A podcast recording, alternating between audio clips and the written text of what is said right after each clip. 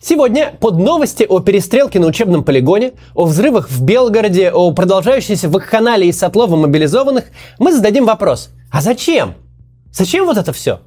Явно же наша страна загнала себя туда, где не планировала оказаться. Каков был изначальный план Путина?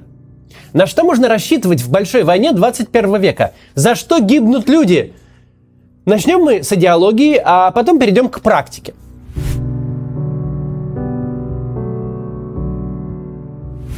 Этот ролик мы постарались сделать таким, чтобы вы могли его показать, например, сомневающимся родителям, ну вот, которые сейчас стали сомневаться, а все ли правильно происходит и нужно ли э, все это было изначально делать. Ну, не только родителям, а любым ну, вот, людям с такими взглядами. Предлагаемые телевизором объяснения не подходят не то что людям с высшим образованием, но и вообще конфликтуют со здравым смыслом. В этом ролике мы попытаемся спокойно подумать, а зачем России война? Ясно, что нет ничего ценнее человеческих жизней. Никакие иные вопросы, когда гибнут люди, не имеют большого значения. Но это мы с вами, мягкотелые либералы и гуманисты, так мыслим. Есть люди, которые считают иначе. И вот для них мы попытались сегодня подготовить ролик о рациональности этой всей войны. Зачем это все? Давайте обсудим.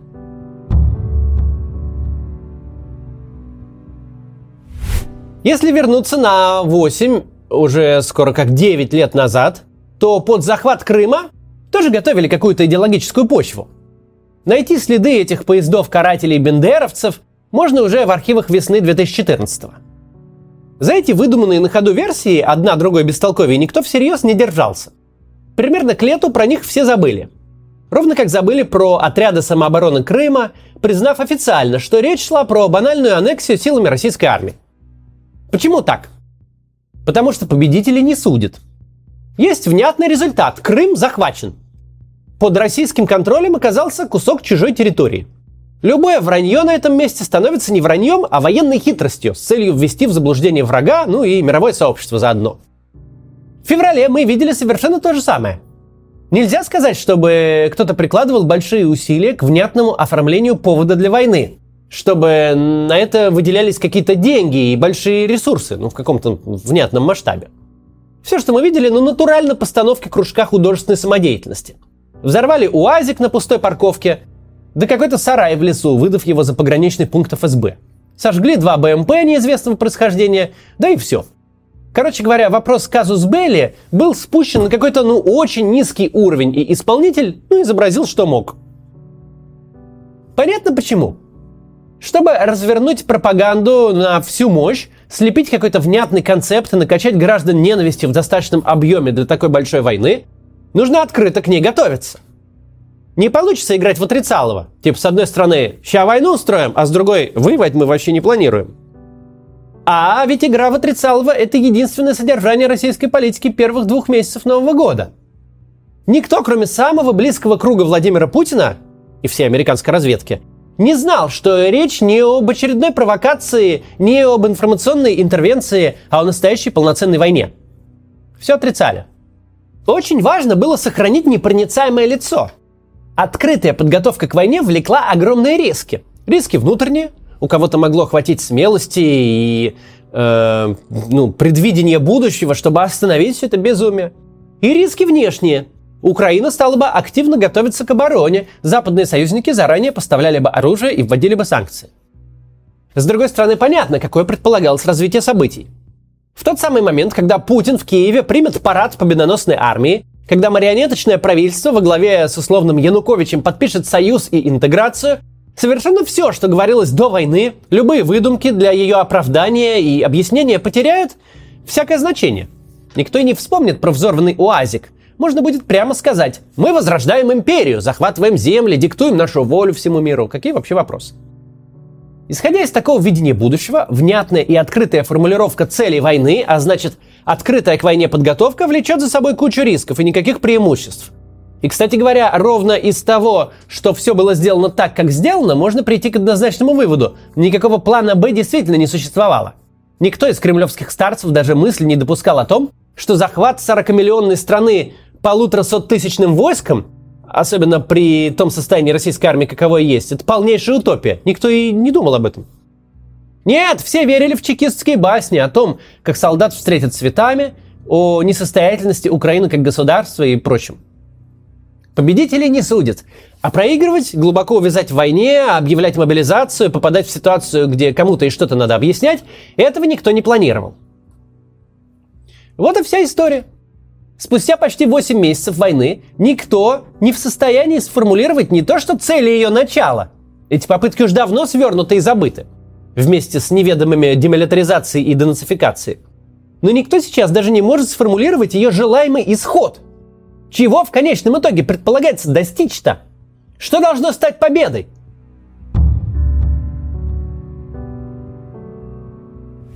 Когда мы говорим о бесцельности войны, мы не имеем в виду какую-то высокую ее идеологическую цель. Мы имеем в виду, что у нее буквально нет конечной физической цели. Если проводить аналогию с гражданской жизнью, то тут у нас тысячи людей что-то пытаются там построить, кладут кирпич на кирпич, поднимают краном плиты, смешивают цемент. Но что это должно быть в конечном счете? Небоскреб, коровник, пивной ларек, вылетная магистраль, кукольный домик или велодорожка не знает никто. Ни строители, ни прораб, ни сам заказчик. Вся их надежда заключена в том, что результат строительства будет похож хоть на что-то, куда можно будет повесить табличку с названием и объявить это победой. Это, дескать, клетка для попугая – мы так изначально и хотели, ее и строили. Вот, смотрите. И более того, в чем самая трагическая ирония? У войны уже нет и внутренней цели никакой. С точки зрения тех, кто ее развязывал. Война, как предвыборное мероприятие, уже полностью провалилась. Из инструмента стабилизации системы она стала мощнейшим фактором ее дестабилизации. Драка бульдогов под ковром приняла уже такие масштабы, что мы наблюдаем в паблике, как из-под ковра этого вылетают головы, как отдельные куски системы начинают жить своей жизнью. Социология примерно с начала лета катится только вниз. Сначала вниз ее толкал затяжной характер войны и отсутствие внятных результатов. После череда поражений на фронте, а мобилизация, особенно в том виде, который она приняла, довела характер падения до обвального. Министерство, ведомства, регионы, разные армии в ассортименте, все причастные к ведению войны уже открыто конфликтуют между собой. Вот мало кем замеченный, но очень важный факт, проявивший себя в начале осени – в режиме, построенном на пропаганде, больше нет никакой централизованной пропаганды. Нет больше выводка кремлеботов, отрабатывающих единую методичку. Есть целая гроздь медиахолдингов. У каждой группы интересов от Минобороны до Кадырова своя. И воюют они больше друг с другом, чем с Украиной. Те шаги, которые мы видим сейчас, выглядят как эскалация, но в реальности это разнонаправленные, истеричные и лихорадочные попытки выскочить из войны хоть как-нибудь, вырулить на какие-то переговоры с Украиной. Потому что каждый день войны бьет по рейтингам. Каждый день войны разлагает систему и заставляет ее принимать такие решения, последствия которых потом фиг разгребешь. Что такое формальная аннексия кусочков украинских регионов? Это переговорное предложение. Типа обещание не идти дальше. Вот это мы забрали, давайте договариваться. Что из этого ничего не вышло, что аннексия оказалась призрачной и смехотворной, что новость о ней не продержалась и суток, что предмет торга оказался вздором, это авторы не закладывали, просто так вышло. Но замысел-то был какой? Мобилизация точно такой же переговорный инструмент. Надо думать, не существует настолько наивных людей, которые могут всерьез поверить, что сотни тысяч 45-летних слесарей и банковских служащих, кое-как обученных за неделю, навоюют победу в конфликте высокой интенсивности с очень профессиональной и хорошо вооруженной армией. Понятно, что единственная их роль – хоть как-то замедлить наступление ВСУ – но это тоже приглашение за стол переговоров. Давайте, мол, договариваться. У нас много людей. Убивать их долго и затратно. Много погибнет и ваших. Зачем вам это? Давайте поговорим. По факту, с какой стороны не посмотри, война Путина против Украины сейчас это война из боевиков 80-х. Чем отличается боевик 80-х от современного блокбастера? Тем, что сегодняшний злодей – это сложная личность. Ему обязательно напишут систему ценностей, мотивацию и куда без этого большую травму родом из детства. Он творит зло по какой-то причине. В 80-е двумерный злодей строил подземный бункер на 15 этажей и изобретал луч смерти, способный расплавить ледники, просто из любви к искусству. Просто чтобы дать Шварценеггеру, Сталлоне или Ван Даму сюжетный повод себя прикончить максимально зрелищным способом. Когда мы говорим о том, что каждый человек, пересекший украинскую границу с оружием, погибнет ни за что, опять же, не надо думать, что речь о каких-то высоких материях. Дескать, он не за высшую справедливость. Нет, он буквально погибнет вообще ни за что. Сейчас на всей планете нет такого человека, который смог бы сочинить для этой смерти мотивацию. Это не гибель ради защиты Родины, не гибель ради защиты своих, вообще какой-либо защиты.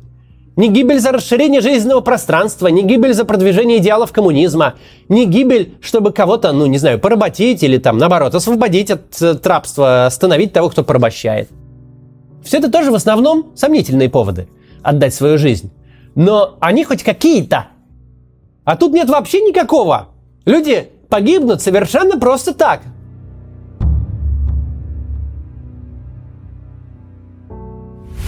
Вообще, большая проблема современных войн, одна из главных причин того, что большие страны не воевали между собой почти 80 лет, кроется в том, что у современной войны не может быть никаких рациональных целей.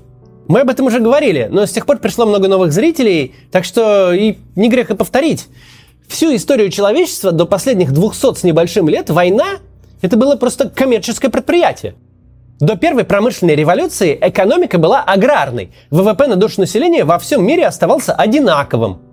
Крестьянский труд и его производительность существенным образом не менялись со времен первых цивилизаций. Да, климат разный, сельхозкультуры разные и земли разной плодородности, а разводить животных более производительно, чем выращивать злаки. Всюду есть свои особенности, но при взгляде из дня сегодняшнего отличия будут чисто косметические. Кусок пахотной земли и на нем крестьянин с мотыгой. Это единственный актив, составляющий сильно больше 90% всех экономик любого государства вплоть до конца 18 века – чем больше у вас такой земли и чем больше крестьян ее обрабатывает, тем больше вы собираете с них налогов, тем вы богаче. Нет способа повысить производительность крестьянского труда э, радикальным образом.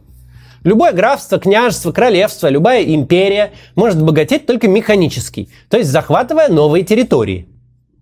Война в этих условиях самое естественное и самое разумное занятие. Вы инвестируете в войну, снаряжаете армию, а на выходе в случае успеха получаете расширение налоговой базы – на что можете содержать еще большую армию, а значит расширять налоговую базу дальше. Процесс строительства блестящих империй в таких условиях выглядит самоподдерживающимся. Чем вы больше, тем вы можете быть еще больше. Помимо того, что средневековая война – это коммерческое мероприятие, но это еще и весьма компактное мероприятие. Массовые армии, насчитывающие сотни тысяч человек, придут все с той же промышленной революцией – Средневековая война – дело сугубо профессиональное. Им заняты люди, рожденные для войны. Как крестьянский сын отправлялся работать в поле, едва научился держаться на ногах, так начальная военная подготовка аристократа начиналась тогда же, когда сегодня мы своих детей учим читать. Авторы кино и сериалов в средневековых декорациях любят рисовать на компьютере вместо сообразных военных сил прям дивизии вермахта. Что не битва за Куцый замок у них, то целая Курская дуга какая-то. А по факту было не так. По факту несколько сотен рыцарей – это уже армия. Несколько тысяч – большая армия. Поворотные сражения мировой истории решались силами одной пехотной бригады в пересчете на современные цифры.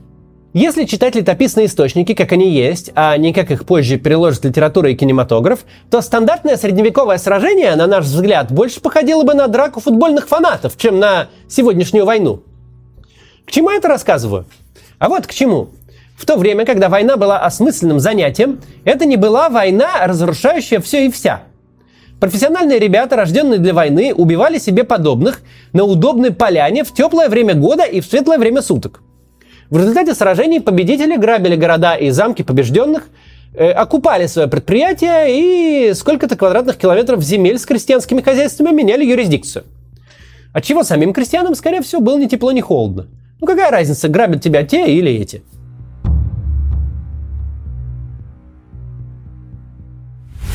С рождением индустриальной, э, а следом и постиндустриальной экономик, э, с тех пор, как роль власти выросла от банальной уголовной крыши, мы грабим вас, чтобы не грабили другие, до современных государств, по кромку нагруженных социальными обязательствами, захват новых территорий и людей не может нести ничего, кроме проблем.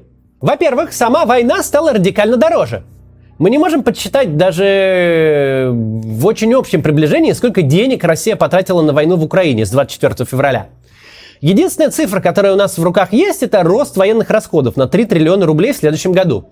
3 триллиона – это невообразимый масштаб. Это годовой бюджет Москвы.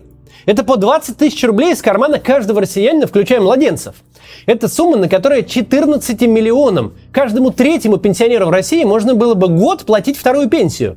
Или купить 50 тысяч элитных квартир в центре Москвы. И весь аварийный Архангельск переселить на Якиманку и Патрике. И это не все военные расходы, это лишь рост расходов по сравнению с 2022 годом. И это только прямые расходы, без всех остальных потерь. Огромный просто масштаб, который ну, невозможно никак э, компенсировать ни в случае какого успеха. Во-вторых, совершенно непонятно, что, собственно, получает российское государство в случае каких-то территориальных приобретений, на которые угрохало такие ресурсы. Оно получает территории, где всем и всегда обязано. Обязано восстанавливать инфраструктуру, разрушенную собственноручно. То есть сначала оно платит за ракету, которая прилетает в дом, а затем платит за то, чтобы этот дом заново построить. Должно сотням тысяч и миллионам людей пенсии, пособия, медицинские страховки, все на свете. Экономический потенциал захваченных территорий разрушен войной. Все люди, которые имели профессию, навыки, которые создавали что-то с этих территорий, сбежали в числе первых. Никакой бизнес сложнее автосервиса на этих территориях не будет возможен, потому что никакой внешний контрагент, даже самый серый и кривой эфиопский банк, не будет работать с настолько рискованными сделками. А кого захватывает российская армия? Бюджетников и пенсионеров – если бы Владимир Путин встретился с теми, кому пытается подражать, с настоящими строителями настоящих империй, они его восхитительную схему точно не сумели бы понять. Почему галеоны с золотом плывут не из Америки в Испанию, а наоборот? Почему из Испании плывут субсидии и субвенции Новосветскому федеральному округу? В чем выгода? Зачем? И это при условии, что все получилось бы плюс-минус так, как Путин хотел 23 февраля. При условии, что украинская армия не просто сдалась, но при условии, что территории сравнительно лояльны, что там не идет партизанская война. Даже при условии, что все прошло ровненько, по плану, победа – это добровольная пересадка себе огромной, созданной тобой же раковой опухоли. Твои проблемы тем больше и дороже, чем больше территорий ты захватил. Это бесконечные макроэкономические вложения, безо всяких надежд получить хоть цент налоговых поступлений в обозримой исторической перспективе нескольких поколений вперед. Это приобретение новой Чеченской республики, но не в размере округа Москвы, как сама Чечня, а в гигантских масштабах. Собственно, Крым – каноничный тому пример. Регион захватили целехоньким, почти без царапинки. Заметьте, уникальный регион планеты с безграничным туристическим потенциалом. Только вот все преимущества Крыма возможно реализовать лишь внутри легитимной юрисдикции – когда в Крым могут летать крупнейшие мировые авиакомпании, когда его побережье могут застраивать транснациональные гостиничные гиганты, когда любой немецкий бюргер может в два клика со своей картой MasterCard обеспечить себе all-inclusive. Тогда Крым может процветать. В статусе оккупированной территории он не может ничего, помимо растраты денег из федерального бюджета, из карманов россиян. Да, пропаганда пытается рационализировать войну. Начинает рассказывать о полезных ископаемых, о сельском хозяйстве на оккупированных территориях. Но достаточно просто взять в руки калькулятор, чтобы понять, насколько это утопические рассуждения, насколько несопоставим масштаб цифр. Расходов на войну, расходов на содержание и тех смехотворных выгод, микроскопических, которые можно извлечь из кражи чужого зерна –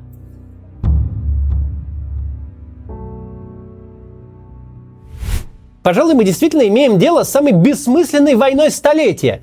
Бессмысленной настолько, что невозможно говорить об идеологии и экономике. На фоне того, что никто сегодня не знает, чем все это можно закончить, кроме тотального поражения, это будет чисто абстрактное ментальное упражнение. Люди продолжают гибнуть только потому, что кто-то хочет надышаться перед смертью и не признавать поражение в войне, а значит и поражение своего режима. Подумайте об этом. В конце хочу напомнить про фонд из Запорожья, который собирает средства на вывоз оттуда людей, которые хотят уехать в Польшу из-под города, который находится под обстрелами. Люди эти хотят, но у них нет такой возможности. И вот некоммерческая организация собирает средства на найм автобусов.